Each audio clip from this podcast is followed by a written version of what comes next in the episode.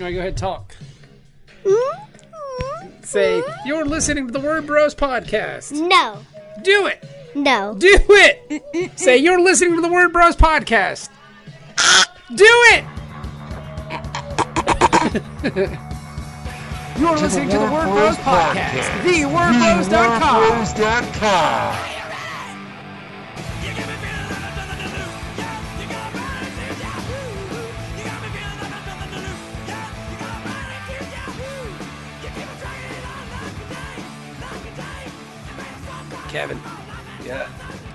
my man's in them. Kevin, who do we have this week on the podcast? I I think it's Jarred Lupon. You think? I think, yeah. I think it is. We just talked to him for like 45 minutes. What a nice fellow. I got to try and pretend like this is all imp- imp- improvisational, Bob. It is kind of. I mean, you know, sort of. You know, you want to sound excited about your guest coming on, so other people will be excited.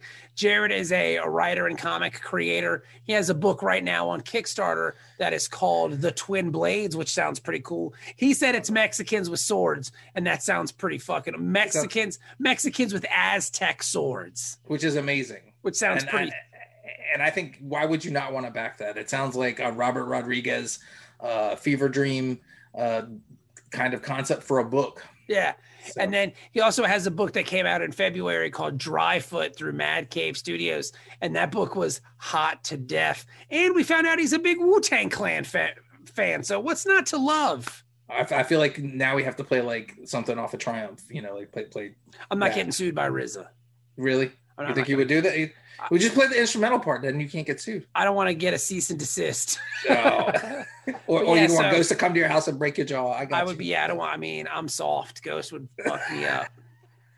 I don't want to mess with the Wallabee King. So, yeah, so we're going to find out all about his comics. And we're also going to find out his top five Wu Tang solo joints. Uh oh, it's going to be exciting. So, stay tuned for that.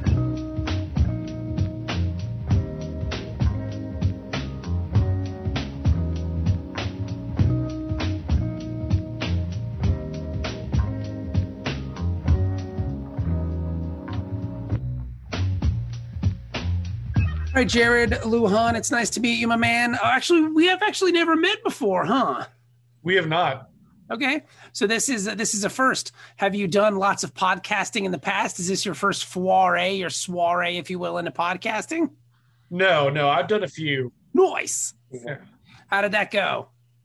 Um, mostly good. I did uh like for Dryfoot, I was on like a half dozen. Uh for Twin Blades, I've only done two or three. Okay. Um one of them never posted it, so I don't know if they found me super intolerable. but uh yeah, the other one went fine. I don't know if the other one was just like, no, he sucks. We're done with him. But uh yeah. that's awesome. But at least you have a good attitude about the whole thing. You're like, yeah, you know. Yeah I, I was like maybe i should message them and make sure everything's okay but then i was like man if they think i suck i really don't want to have a conversation with them about Now, it now, why would you suck though? That would be my question. You seem like a personable young man. You're wearing an Infinity Gauntlet shirt. You're clearly in the business. Like, why would they think you suck? I don't get it. I, I have no idea i think like before so before the the actual recording of the podcast started he kept saying things like like latino and i really don't like that term i really try and, and get people to use latin or latinx Okay. and I'm I'm pretty insistent on that. But I, I was like, if you don't want to say that, you don't have to say that because I'm Mexican. So you can just say Mexican, you know, Uh-huh. like that. That's that's fine. And uh, it would kind of made it a really awkward situation. But I didn't think I was being a dick about it. I was just like, we should really not. We should use that term because that's the better term. And then and then yeah, and then he never posted it. So he still follows me on Twitter. So maybe he's just like, oh, I thought he was gonna talk about Wu Tang Clan more, and then he didn't. You know? So, I mean, are you? can a we talk about Wu Tang Clan more? Yeah. we can talk about the Wu Tang Clan all night. Are Oh, you? A, who's your favorite member of the Wu I was Tang Clan? say Ghostface this is how you know. All right, all right, oh, he's all right. he's in. You're he's in in. because I in. have. Do you want to hear my my Wu Tang? Bobby Clan has a theory. He has a theory you need to hear. Go, go for All right, this is my Wu Tang theory. People who don't really like or listen to that much Wu Tang Clan or white boys automatically say their favorite member of the Wu Tang Clan is Method Man. Yeah, I hear a lot of RZA, and I'm like, RZA barely raps anymore. Like he was a, and I don't, I don't, I'm not disrespecting the Abbott, but like, but yeah, Method Man is is definitely, uh, I think one of the more like iconic ones. But I'm really about Ghost, uh, Inspectah Deck, and and GZA. Um, I love RZA. I've like I love him as a person, but like the Bobby Digital stuff was terrible. Oh, I really come on. The Man, I love that stuff. album. I mean, the B, the O, the B, Bobby the B, Digital. the Y, the D, the I, the G, the I, the T, the A, the L, the digital. Digital. Come on, man. That used to I'm be his glad- ringtone. That used to be Bobby's ringtone. I love Bobby Digital. That used to be his ringtone for me. I will say the thing that I do dig about uh, RZA is I like his voice and his cadence. Yeah, They are both very kind of unorthodox. yeah, and I like like I like I really like his stuff on on his early Wu Tang albums, but he, he kind of like gets away from that. I really like his production. Of course. Mhm. I watched I watched The Man with the Iron Fist one and two. Like, Oh. like Uh, two, two was a bad choice, but I enjoyed one. I enjoyed one. I, I'm with you, Jarred. I liked the first one. The second one, I was like, "What is going on here?" They brought back like the Asian Prince dude. Asian Dude, Prince, dude. Wait, hey, hey, hang on. He was cool, Asian but he Prince didn't need was- to be in part two. Asian Prince was badass. Like he was the jam. Asian Prince was don't the dude. know. I don't know. they were definitely just like, here's a film budget, do whatever you want. And then he did it, and I respect that, like creatively and everything. But yeah, I, I really think one is like just fun, Yeah. but two Yeah. two's brutal. yeah. It's, I- it's, it's a hard it's a hard watch. If I'm being honest with the group and all the listeners of the podcast and the members of the Killer Bee Swarm, I did not get through two. I watched like 10 minutes of it and I was like, I'm good. you know, what I'm? Like, I was I was fine I've with the first one. Yeah. I've seen all I've need to see of this, and I never turned it back on. I was really stoked about it, but yeah. Um, now, who? What's your favorite? What's your favorite Ghostface solo record? Supreme Clientele. Okay, Mhm. With without like a beat. I love that album. I think it's probably my favorite album of all time. okay. Oh, really? Ooh. Yeah. I'm, I'm gonna have to say Liquid Swords. Liquid Swords. Well, Liquid Swords is a GZA record. I know, Um, but Liquid Swords is my favorite Wu Tang solo. Yeah, yeah. I, I Okay. think Total. like all my favorite like solo Wu Tang albums are all Ghost albums. Like I'm also really big into Fishscale. That's um, that's my favorite. Fishscale is my my favorite, yeah. But I think like Supreme Clientele, he like just came back from Africa. He almost died from diabetes. He just wanted to like get back into rap and do his thing again. And it's an album that it really comes across that he just loves doing this and loves being fucking good at it and loves Yeah. being fucking Ghostface. And it was just it comes across to me really well, and I really like that. His storytelling is impeccable. Oh yeah, Like he's best. yeah by far and away like his storytelling is so good um did you happen to watch the versus battle between him and Raekwon the chef I did not. I I I was really like someone had sent it to me. I was working and someone sent it to me and I was like, man, I really just hope it turns into an uh, an only made for Cuban Linx like mashup. like, they're just like, never mind, we're just gonna do all the songs from only made for Cuban Linx. It was really interesting because i mean like um i can't remember what f- the first song ghost did but right out of the box you could tell that uh Raekwon was taking it seriously because he did um uh shrimp on the barbie from the outcast record and i was like ooh that's a good verse. So Yeah, it went yeah. on for like an hour and 45 minutes. I watched probably 20 minutes of it and it was it was really good. It still had that that hip hop concert vibe of I'm just gonna sing over my my song, which I kind of which I kind of can't stand. You know, like I'm just gonna mouth the words over the words that are playing over the DJ booth. Um, but it was still fun to watch. I, I I love both of those guys a lot, so that was cool.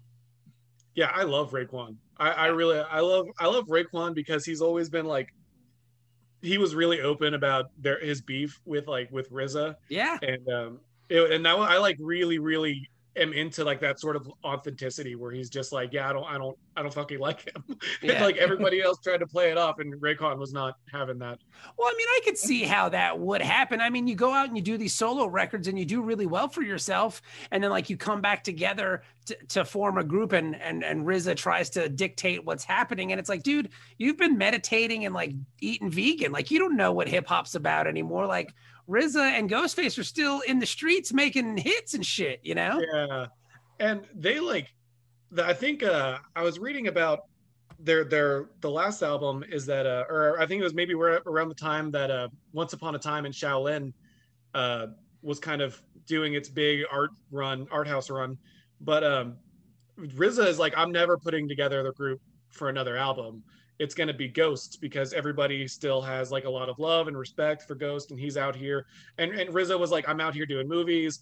I'm I'm out here doing books. I'm out here with my meditation stuff and yoga and shit.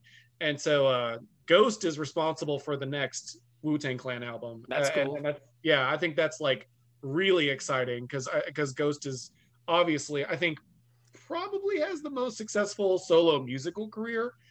Um, so. Yeah, I could see that, and I would like to see them kind of get back to the 36 chambers route where everybody puts in a verse and they only pick the best ones. Like I don't need to hear not every song needs to be 10 minutes long. Like I don't need to hear like a Cappadonna verse. No offense to Cappadonna, who I enjoy because he's in that little clique of dudes uh, of mm-hmm. Wu Tang members I like, but like, yeah, I don't need that. Like, just give me the best like four people and then be done with it. Like, I don't need seven minute songs.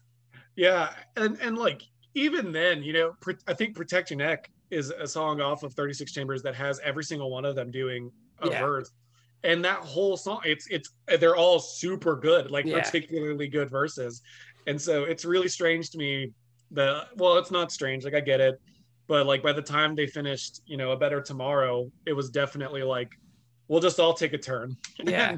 Yeah if it sucks it sucks you know yeah. we're just all gonna take a turn. Yeah. Yeah totally. Like let's skip this one. Um what's his name? The guy who i don't like at all um is it U-God that you don't like? yes let's skip it. Let's skip this turn, U-God. Like we're good. like we're good. Let's take a break. hey, U-God, here's 15 bucks. Why don't you go get everybody some coffee, and then yeah. we'll we'll we'll do this song while while you're out. Oh, poor U-God. Here, take Cappadonna, take, take Cappadonna with you, and because there's a lot of going to be a lot of coffee. So yeah, maybe get pastries too. Maybe make two stops because there's that donut chef that we really like. So go there too. Yeah, so you do that.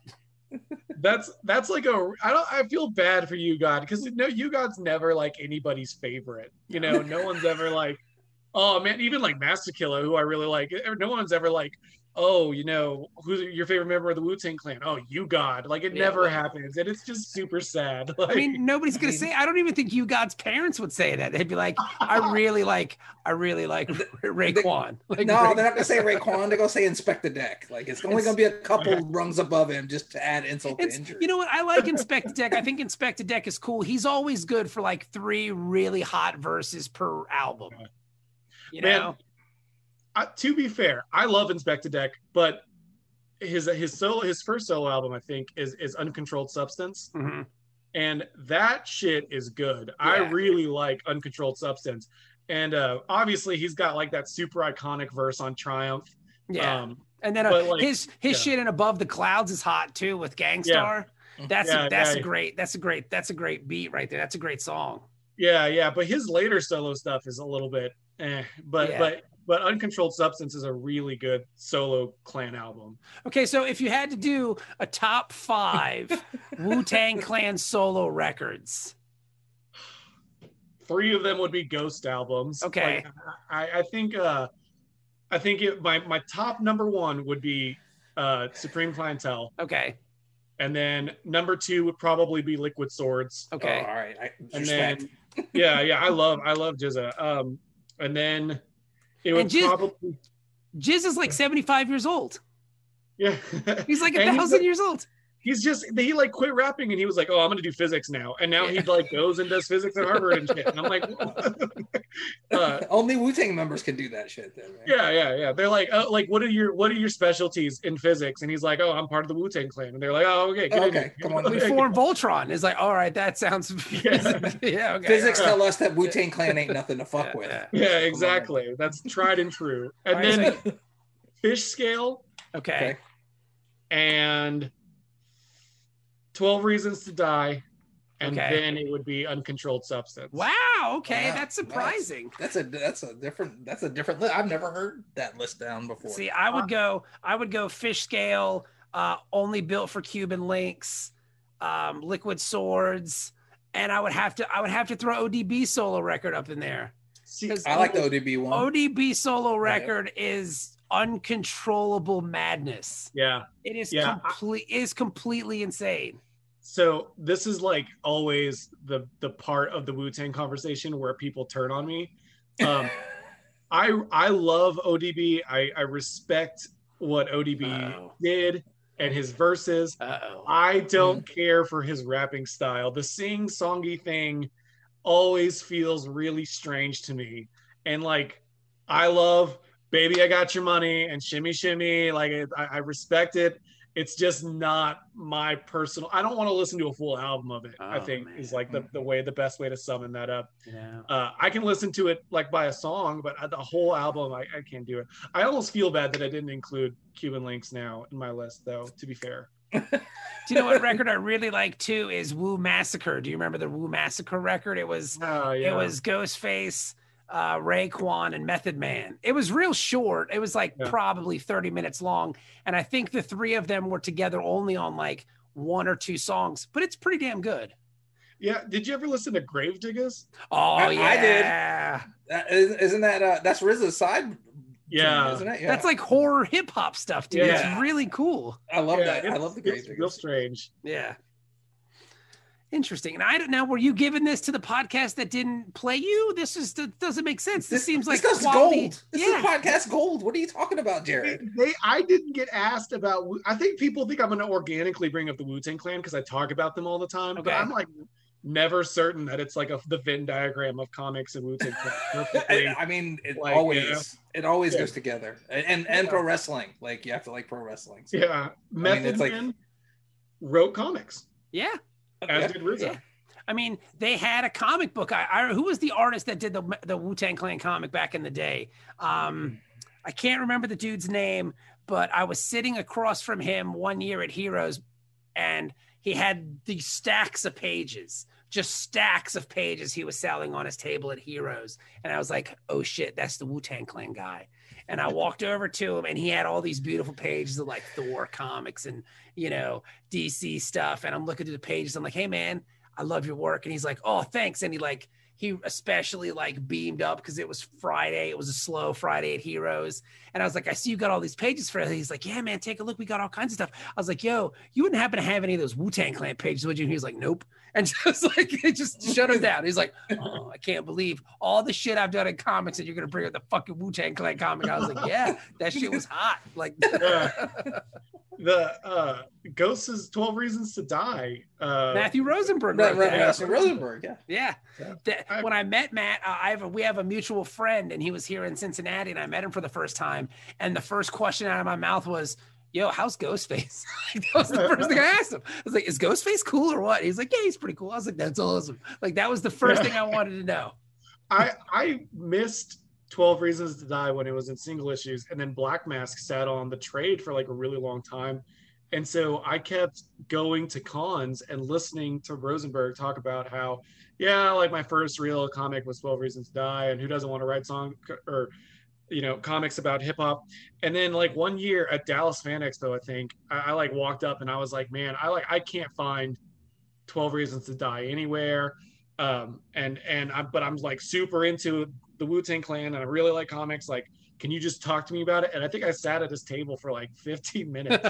He like was just telling me about the book and the process because like RZA curated it you know and uh so he just like told me about the process. And i was just sitting there like listening. I think cat fox walked by and like sat down for like two minutes and then like got up and left and did something else because he was just i'm just hogging up his table.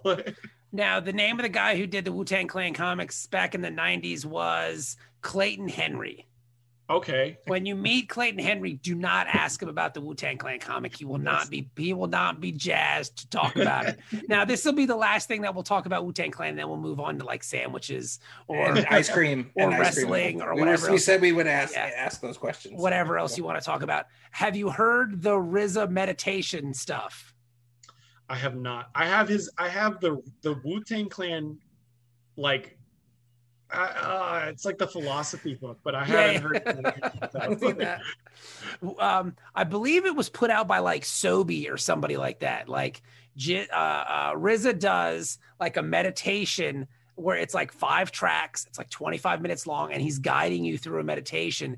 And it is the fucking funniest shit you've ever heard in your whole life because everything he's saying is something that would, you would hear someone speaking about meditation would say, but it's coming from RZA. And he still got that like, yo, you're gonna have to do all this shit. And it's just like it's, you're gonna have to do you're gonna have to do all this meditation shit. Bing. Yeah, yeah bong bong. You know what I'm saying? It's just you're just in like this whole different place. It's the weirdest kind of meeting of two worlds. But if you like Wu-Tang Clan and you find some of RZA's antics genuine but comical, I think you'll dig it. Okay. Because I, I yeah. feel like I feel like he's a genuine dude and he's super into this shit, but he's still RZA from the Wu Tang Clan, and it's still hard to. He, I can't. I just hear him say "March of the Wooden Soldiers." That voice, you know what I'm saying? That that that that verse from Triumph. That's the only voice that I hear. You know? Yeah. No, I definitely like approach. I think I feel like everybody that knows RZA from the Wu Tang Clan and not the Wu Tang Clan from RZA accepts that he does like this this meditation thing, but it is sort of like funny, you know. Like I, I've listened to you like rap about murdering people, and now you're gonna have a meditation Monday, and like I'm like okay, like. I mean, it's I think, like I said, it comes from a genuine place, but yeah, it's yeah. comical because it's still RZA's voice. Yeah, yeah. like he still got that cadence, and it's just it, it cracks me up and I really enjoy it. Now, enough about the Wu Tang Clan. I think we've gone on long enough. Again, this is a wonderful podcast. I couldn't be happier with the way this has turned out. Um, yeah, so tell us about your comic. I guess is it about? uh, yeah, so the the we did uh, the uh, we have a comic on Kickstarter called the Twin Blades, um, and I like initially pitched it on Twitter like way back uh, as Mexicans with swords, and uh, that's still kind of the spirit of it, you know. um, like, nice. I, I I think like uh, being Mexican in in any sort of like creative outlet, there's sort of like a, a real heavy-handed push on immigration stuff and like cartel stuff, and I don't really have any interest in writing stuff like that. Like I really want to do like sci-fi and fantasy and like just different things that don't involve, you know, Dia de los Muertos and stuff like that. Like just, mm-hmm. you know, I think to be totally honest with you, I think I just watched The Tax Collector and I was like, oh, this this sucks. like this is I have to watch Shia LaBeouf walk around and pretend he's a cholo on for, for two hours. And I guess nobody made me watch that movie, but I did. Um, so I like I, I kind of just did this comic about these two magic swords that are uh, linked to Aztec mythology, and uh, we did like we took a lot of influence from like samurai films and anime and manga that have like like Samurai Champloo and stuff like that um, that I real was really into growing up. And uh, it's a really really fun like 44 page action comic uh, that's just at its core is about Mexicans with swords, but is also about Aztec mythology and believing in yourself. Which is awesome because um, the thing about Aztec mythology and d&d I always had a hardest time when I was a kid. When you look through like the, um, I forgot the name of the book that Legends and Lore, I think it was called, and it was like, I remember the book being purple on the outside and having like all all these different deities on it, and then you get to the Aztec section, they look so damn cool, but I could never pronounce a damn one of their names as a kid. So like that has always been the problem for me as a white dude. I've been like, well, I want to know how to say it and I want to know how to say it right. So when I was looking through your comic, I'm like, I need a pronunciation key, man. Can, can can you tell us how to say the names and what the gods are representative of and how they how they play out in your book? Yeah, so um, we have two major gods um, that are active in the book. Um, the first one is uh, Tezcatlipoca. Um, Tezcatlipoca is kind of like Aztec mythology doesn't really assign any one god like one thing. It's it's sort of um, a personality.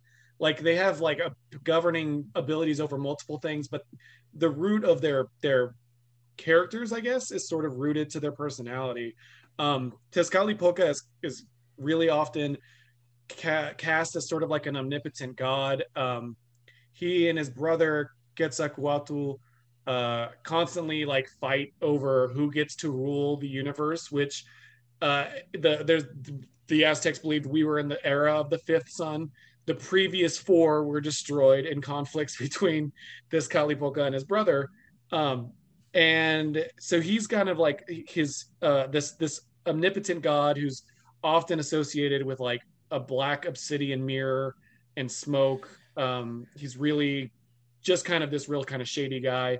Uh, he really believes he they were like he was like a god of justice, like a, like a real vicious god that was really believed in challenge and believed in paying someone for what they've done. Um, and then the other god we chose is kind of a lesser god named uh, Xolotl, who is the soul. He's like the soul guide of the dead, right? Like I think uh, I think the right word is like a psychopomp. He he okay. he you soul from Earth to after you die to like the land of the dead, like an avatar. Or yeah, yeah. yeah. And um, we had the cool thing about Xolotl that, that I really like that we sort of went and ran with is that like at the creation of the fifth sun he was supposed to sacrifice himself with his family to create the sun and he didn't oh. and then he felt really bad and obviously felt, yeah you don't commit the ritual sacrifice you feel guilty you know and uh, he cried so bad his eyes fell out of his head oh wow yeah and um, that's what we made the the magic swords from in the tw- the comic is that's that they're cool. literally forged from a god's eyes but uh yeah, he's like a dog-headed god who has no eyes, and he uh, he just like walks. His whole thing is that he walks the sun um, through the land of the dead every night and then back into the earth. And so he he's got like a real interesting thing um, there. But yeah, those are the two main ones in our book uh, that that kind of there's definitely like a greater conflict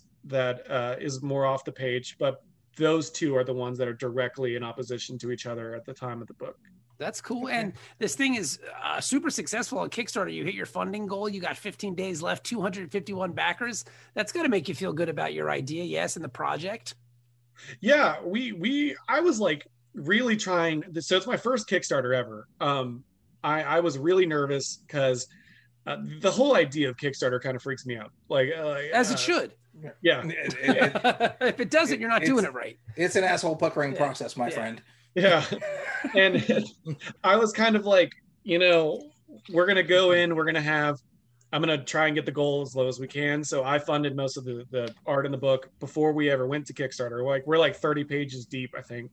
And um I was like, we'll go and we'll just try and raise the printing costs. And then it like as we were building up to it, we were seeing that there was kind of like a good positive response to the art that we were showing, um, to the little bit of, of hints. We didn't tell anybody like real story details until we literally launched it on, on the day is where everybody kind of got an idea because the book's really crazy. Like it's, it's, it's sort of like a fever dream. Like if you, if you, if I had a fever dream, it would be Aztec mythology and cyborgs with giant swords, and that's exactly the book that we made. You know, you so, that's awesome. Yeah, and so I was like, well, let's sit on it for as long as we can, and then people we can see kind of in real time how people reacted. And then we got funded in four days.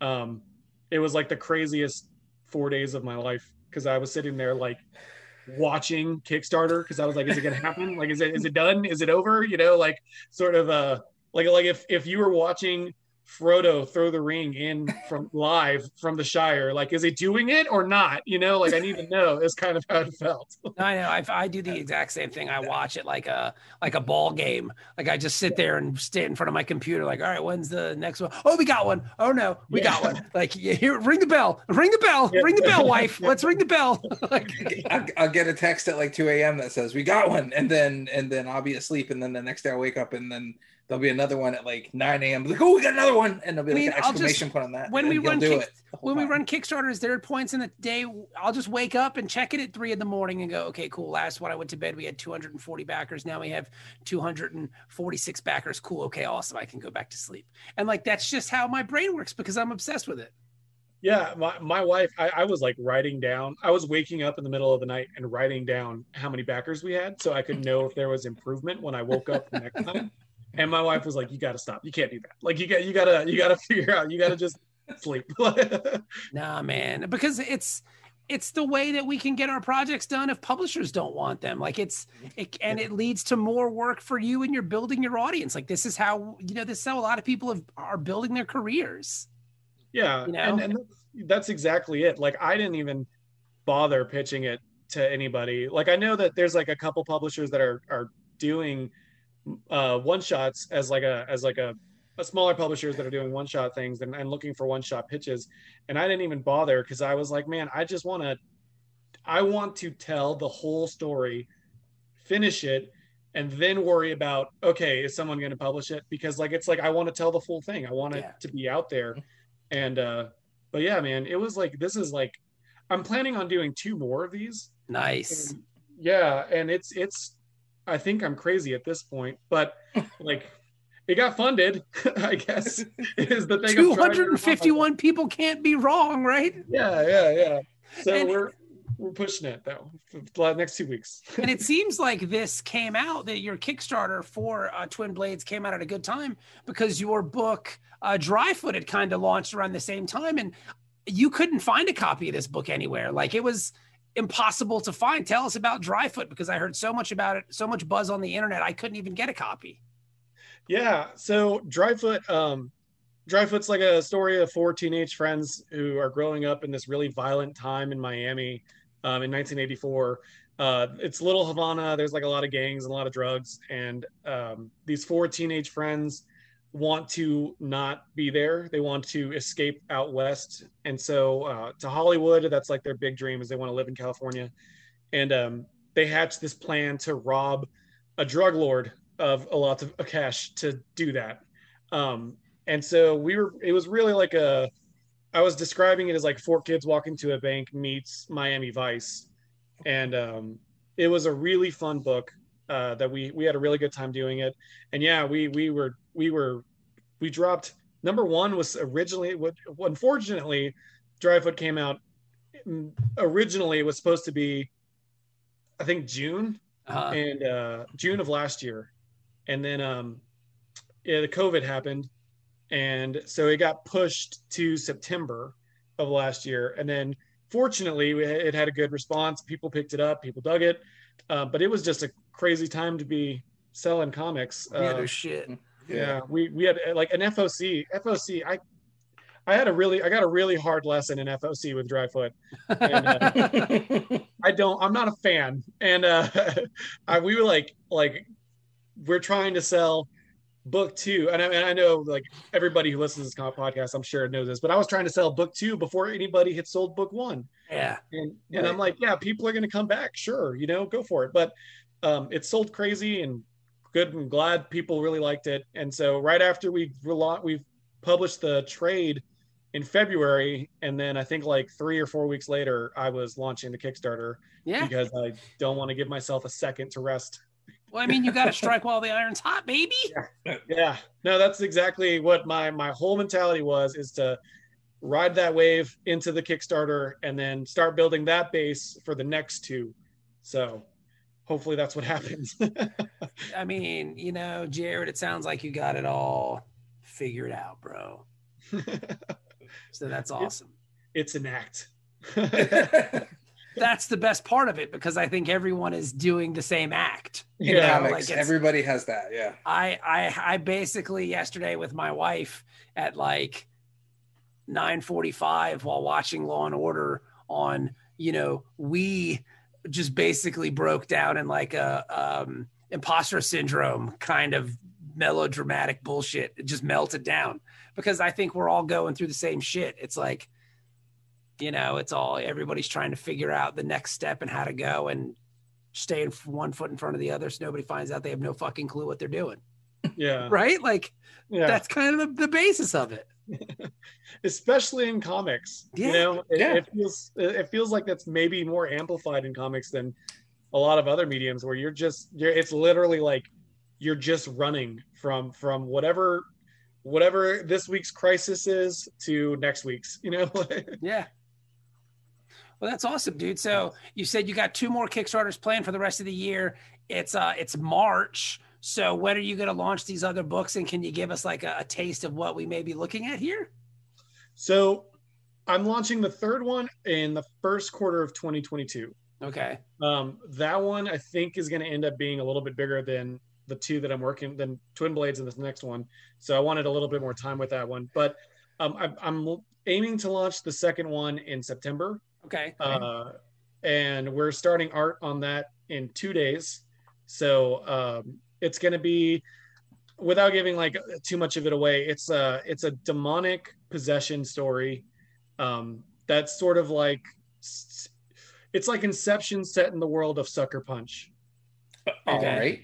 All right. And um, a lot of really crazy imagery, and um, that's really rooted in like uh, it the one of the, the there's a person possessed by a demon and that person has dementia and um, it's kind of rooted in the my father my grandfather who uh, who battled dementia until his last day and kind of exploring like memory and how we can kind of get memory weaponized against us and how how much it means to us once it starts becoming something that's fleeting.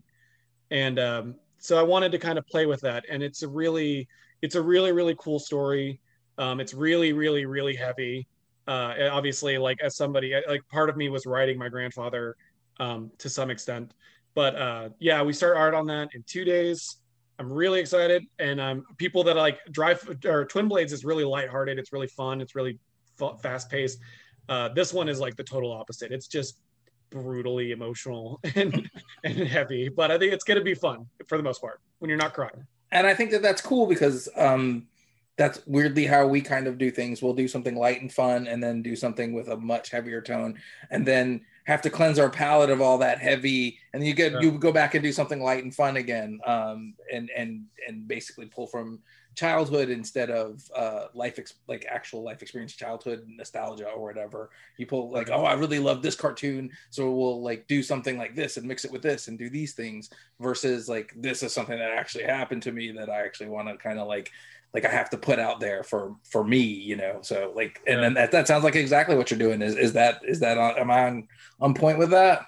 Yeah, that's so. I had finished Dryfoot, and Dryfoot's really rooted in my own personal experiences. Right. Like I was part of a group of troublemaking teenagers that were, you know, in trouble a lot.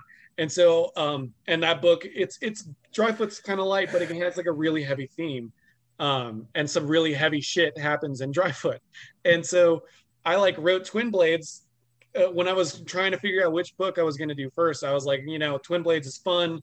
It's going to be a little bit more lighthearted. It's something I want to do so that I cannot deal with my childhood trauma at this exact moment or twice back to back, you know? And so, uh, and then now this one, I'm like, okay, now is the time that I can, now that I feel in a good state to do this, I can handle doing this one about, you know, d- demons and my grandfather. That's interesting. That's cool, and it sounds something very personal. Did you have a hard time? Did you have did you have a hard time doing that? Something that was so personal for you?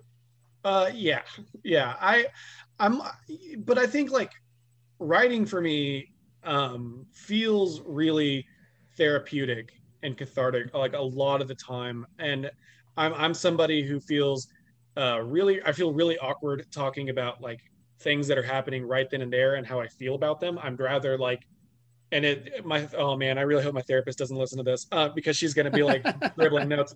Um, but like it's it's like I really don't want to deal with it right now. I want to I want to survive this problem, and then I'll think about how I feel feel about it.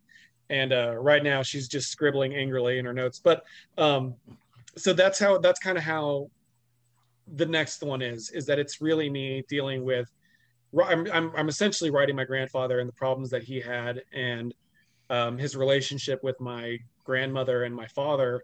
And it's really it was really really hard. Like I, there was times where i was really brought to tears because it is it's you know I was, i'm really close with my family. I haven't seen any of them in almost a year. Uh, wow. uh, the last time i saw my parents and my sister was at my grandfather's funeral last june. And so um, it's it was a really hard experience but it was something that i felt like i needed to write out and get out get that whole thing out of my system because you know like eh, i don't know i don't think i ever had any time to really deal with the fact that my grandfather died because i was trying to i was in a plague in an economic recession and Texas. Oh. and then so I was like, okay, and let me just try and and and get my shit under control. But yeah, so it was it was emotional, but it was a really I think that it makes it a better book in a lot of ways and it's a lot and I think it's going to be a lot for people to connect with and I think that's a, a good thing in itself. Yeah, totally. I think people connect with that that uh, sort of genuine emotion when you put it behind the page, and and and I think it, it's there. Like when when as writers, when we put something down, there, there's pieces of us in everything, but not. You? I'm dying. I hear that. I'll be all right. Um, pieces of us in everything, but not like until you read separate things do you get the whole view. I'm sorry, I'm dying. Let me let me die quietly. Yeah. Like like a like a mosaic but of a of a traumas. Exactly. He knew what I was talking about. You Sorry okay, about that, guys. You- Yeah, yeah, yeah, yeah. I the the sparkling water I was drinking went down the wrong pipe. and tried to kill me. It was a murder plot. Um, we're supposed to ask you what your favorite sandwich is, Jarred. We were asked to ask you. I actually made my favorite sandwich today um, in honor of that question. I, I it's a real it's a real text and answer. So um, it's a pull it's pulled pork sandwiches. Okay. Uh, I make I'm really good at cooking. You know, I'm gonna I'm gonna just throw it out there. I'm super good at it. And um, and you're modest too, which I did. I mean, yeah, Yeah. and- and we also know we also know who to invite to the Airbnb when we're at a con and have Yeah, a kitchen. yeah. I'm I'm not gonna call myself the Mexican Gordon Ramsay, but I would like to imply it. So, um, no, uh, I, I make a, a a pulled pork sandwich with um, a jalapeno cilantro slaw and a chipotle barbecue sauce, and it's really really good. That's fancy. And yeah, This And sounds amazing. I, I it's it's like a long arduous process like i slow cook the pulled pork because it's like so it's already like a five hour thing but um i like i love pulled pork i love barbecue sandwiches s- period but that is that in particular sandwich is, is my go-to All right. if it's Huh? if i have like a day to spare yeah. But That's got to be a bummer though, because I mean, you can't just go to the grocery store and pick up some cold cuts. Like you got to plan your favorite sandwich. You know, yeah it sounds like and a real bummer. It is, um, but like i mean, I'm in, I'm in West Texas. Like if if I really wanted a pulled pork sandwich, I could go any like to like a number of places. Yeah. Um, but like I can't have mine, so that that creates its own problem. But if I was like, oh man, I need a pulled pork, I could go like a handful. And and if you do make pork like of that nature, it's gonna stick around for a couple days. Yes. oh yeah, Like you're yeah. Yeah. so you always have leftovers, and it's always things like that are always better on the second day. yeah. That's what everybody says, and I don't know if it's true. I just believe it because my mom said it enough, so I'm down with that. That's just your mom encouraging you to eat leftovers, man. Well, I mean, so I love leftovers. That's my I, jam. I don't mind them either, but the, the kids don't love leftovers. I don't so- understand that. It's it's, It's food just- two days. It's Or wonderful. I, I, I think I, I can eat the same thing all the time, so I'm I'm a kind of a weird person with that. it's Like, so much less work. I think anything with the sauce is better the next day because it has like a it gets cold and it thickens and it just sits with it. It's like super tops. I love leftovers because because like like I don't have to make it. Cool, it's done. Like I don't like cooking, so like I agree with you 100, percent Jarred. I'm not- I- you, you like cooking. You already said you like it. I don't like it. I don't like to have to do it. This is, I mean, you like Wu Tang Clan, you like leftovers. I mean, this this is like a this is like if the, if we were on like a first date, I'd be all like, when are we gonna go out again? Like when? Wait, Can we... wait, wait, wait, wait, You got to ask them the favorite ice cream question because if Oh, it's yeah, the wrong yeah, favorite yeah. ice cream, do they have know, ice cream in Texas, or is it too hot? Yeah, we we do, but it's all bluebell. Okay, oh, all okay, right. so I've, I've never had Bluebell, so I can't it's say. it's not bad. It's not bad. I've had it before. all right. Did, did you guys hear about the the whole bluebell shortage like three or four years ago? It- No. Yes, yes. I've heard- I know didn't hear exactly this story. Let- Tell me. I'll let him tell you. It's awesome. I, I there was like a an outbreak of I can't remember if it was E. coli or salmonella. It was salmonella. Ugh. Yep, it's And- salmonella. They shut they shut it down and like yes. Cleaned everything, but you couldn't find bluebell. It the shelves were just empty. They they had to close down the entire plant and and clean it and sanitize it. And then it came back, and then they found it again. Oh my god! so there was like a week where you could get ice cream, and then it was all shut down again. And um, it was like a like it was like right in the middle of summer. It was like a whole Texas wide emergency. Like what are we gonna like, do? yeah, bluebell watch. You know, like when is it getting back? You know, it was sort of like a the the boat, the ship that was blocking the Suez Canal. That's kind of what happened in Texas. That was a great story, though. I I was fascinated by the idea that the ship was basically blah, like completely stopping world commerce. Like that was an amazing story. I, I told my boss I didn't like realize how large it was, Yeah. and uh, I, like it's a, it's massive, and I was like, I don't get it. Why don't they just blow it up? And my boss, That's like, what that that was your answer. yeah, I was like, they should just, if it's stuck, why bother doing all this? Just take the shit off and blow it up. And my boss was like, Jarred, it's fucking huge. It's like a massive fucking At, ship. at that point, your at that point, your boss thought you were a moron when you said, yeah, like, yeah, like, yeah, yeah. "Why did we hire this dude? Like, what is he here for?" That was exactly it. I was sitting there like, I don't understand why this is an, an, an international crisis. Just blow it up and be and put it on YouTube. You know, like, the ship is somebody really put it into perspective. The ship was 400 meters long, and the actual, if you're a fan of Star Trek, the TOS Enterprise was only 305 meters long. So this ship was 100 meters longer than the original Enterprise. wow. Think, think about that. And like it shut down world commerce. Like I couldn't help it. I was just watching this thing on Twitter every day going like, this is the crazy This this fucking ship is going to collapse the world economy. Like, how is this possible? There's no way the guy who's the captain of the ship has a job. There's The, he's- hel- it's, yeah. the captain's fine, but the helmsman, the guy who was driving at that time, I don't know who was like, he, he's done. That guy's done. He doesn't That know guy can't parallel park for shit. I bet. Yeah. Yes. brutally bad at it. I I would bet everything in my bank account that he just fucking sucks at parallel parking. parallel parking can be difficult. Yeah, they- they're gonna they're they're gonna launch some sort of documentary because I I have to know how your whole job is to guide a big ship through narrow canal and you just royally fuck it up like I, Yeah. I have to know what happened Yeah. i'm so curious Like, and that's something too that you can't just go, oh shit, back it up. Let's let's feel like, like the whole like, there's no way you're gonna get out of this one unscathed. The whole world's gonna know. You're not Yeah. winning employee of the month for a really long time, ship driver.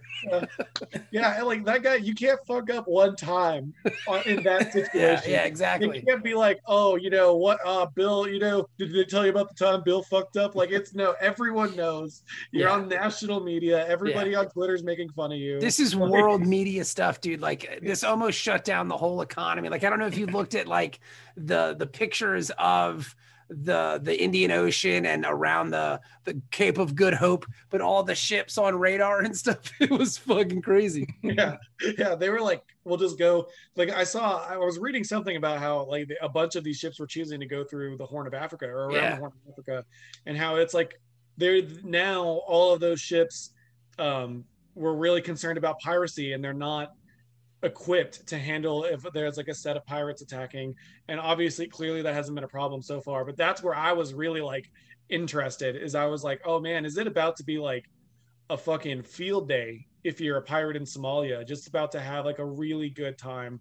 But uh Uh, but after a while, there'd be so many ships, the pirates would just be exhausted. What the hell are they going to do with all this stuff? yeah, You know? yeah i was like what are you gonna do with with england's coffee Yeah. You know? All the tea in China, you know, like Yeah. how's that going to work? Well, that's awesome. Well, Jarred, um, I, we really don't have anything else, but this was a wonderful conversation, friend. Um, Yeah, where can we pick up Dryfoot? You said that's in trades now. If we wanted to pick that up, because that that book was hot to death, like you couldn't find it anywhere. So if I wanted to pick this up, where could I get it? You can get it at uh, you can ask your local comic shop and you should always do that first um, if your comic shop cannot get a hold of it or they don't want to um, which they shouldn't uh, there there's plenty still over at uh, mad cave's website at Okay. madcavestudios.com and you can you can find the trade there plus a bunch of my friends have good books over there as well so Cool, that's awesome. And then uh, your Kickstarter for um, the Twin Swords is running now. This will be out in about three or four days, so you'll have ten days left to pick that up, just go to Kickstarter.com and search the Twin Blades, and you can get in on this fun looking book as well. Uh, Jarred, man, thank you so much for coming on. We really appreciate it. Where can we find you on social media? Yes, where can we find you on social media? Yeah, um, you can find me on Twitter and Instagram uh, at Jarred Lujan, J A R R E D L U J A N. Um, if you don't like either of those or you think that I'm annoying on Twitter, uh, you can go to my website from my Twitter and go and sign up for uh, my newsletter, which is Ooh. once a month, and I have to write that uh, in like two days. So how is how, how long have you been writing your newsletter? How long has that been? This year. Okay, so we the Word Bro started our newsletter too. How's how do you think it's going so far? Like, what do you write about in your newsletter? Um, I usually just write about like stories that um, I'm working on that are coming out in anthologies or coming out that are going about to be published, things like that. Um, I gave everybody sneak peeks at the Twin Blades. That's uh, nice. Uh, the, the, art and um, sort of descriptions of what they looked. What they. So if you followed the newsletter, you were the first one to see the character designs, the swords, to get the plot idea, stuff like that. Um, and then uh, I last month I wrote about the Arctic storm that hit Texas and how uh, bad it was here, and like things were freezing up, and people were, and we were like, Texas was turning off the power. Um, so there was like a little bit of personal stuff in there, but it's mostly comics. And uh, every now and then I re-listen to a Wu Tang Clan album. I feel like I need to write some some words about. But nice recipes, man. Nice. Recipes. Hey, maybe some, maybe share some of your recipes. That's recipes. a good idea, actually. That's a genius. I might do that. And then you, you can tell the story, or you know what you could do? Just be the recipe guy that just gets right to the fucking point and doesn't yeah. write seven thousand words about their grandmother and fucking Christmas. gonna punch you in the face. I just want to know how to make ribs, lady. What the fuck are we doing here? Gotta earn it. Yeah, no, I don't need to. This is preposterous. I can just call my mom. She'll I have the internet. I don't have to earn anything yeah. anymore. so there you go. So Jarred, thank you so much, man, for coming on. We really appreciate it. It's always a pleasure. And hey, man, good luck. Thank you. Y'all, thank you all for having me.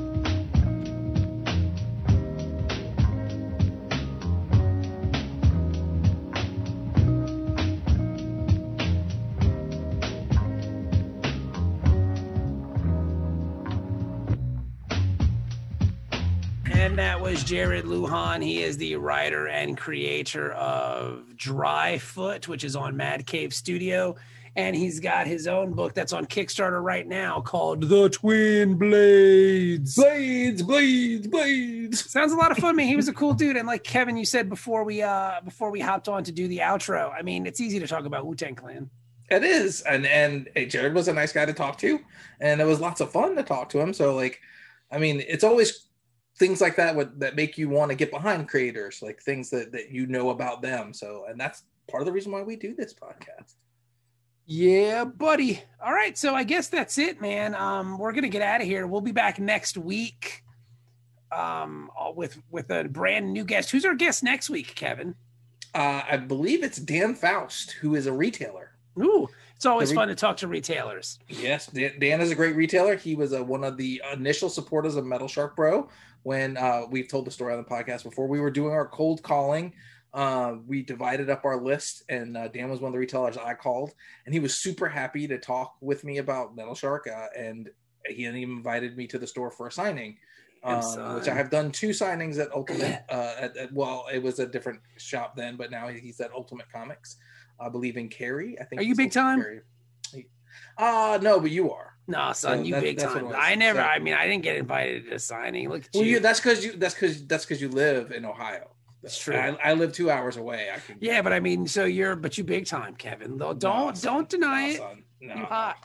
No, ain't nobody, de- want, ain't, ain't nobody want no Kevin Cuff sign book. Shit, I do. And if you want a Kevin Cuff sign book, or you want any sign books from the Word Bros, go to thewordbros.com. You'll see a little banner on the website that says buy our books. Click on that banner. And you can buy all the metal, all the metal shark bro your heart wants, all the ninja nuns. We even have our um our image book up there. What's it called, Kevin? Stairway Anthology. Yes. The Stairway Anthology is there as well. We got a lot of cool stuff up there. You can get some signed stuff from myself or from Kevin, and you can check that out and you can support the Word Bros and the Word Bros podcast. Thank you guys so much for listening. We really appreciate it. We'll be back next week with more good times and fun tunes here on the Word Bros podcast. Thank you, thank you, thank you, and we'll talk to you soon. Thanks. Remember to leave a rating or review. Five stars only. Five stars.